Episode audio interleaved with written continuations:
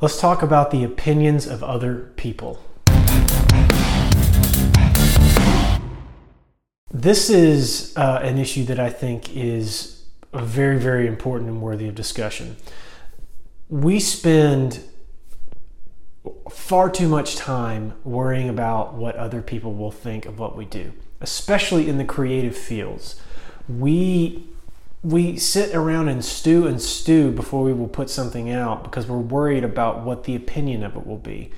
We don't take chances, we don't take risks, we don't do the things that we feel in our gut that are good and fruitful and worth pursuing because of fear, because of fear of other people's opinions.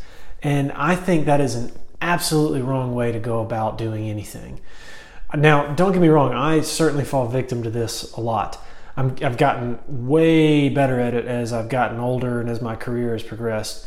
But when I was in my early 20s, I was oftentimes paralyzed by fear and not putting stuff out. I didn't put stuff out because of that fear, because I was afraid of what somebody else's opinion was going to be.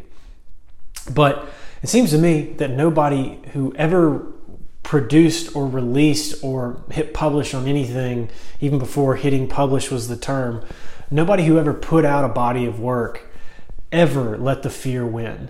They either disregarded the fear altogether or exercised courage in the face of that fear of others' opinions and put it out anyway.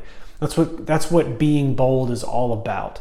So, especially if you live in an area where there are a lot of talented people or there are a lot of opinions, uh, too often those people, those opinions can be very cynical, and those opinions are often fear based. People will talk trash behind your back or talk trash about each other or somebody else to you, and those those conversations are oftentimes so often rooted in fear. I'm afraid that that person is going to be more successful than me, so I'm going to badmouth them.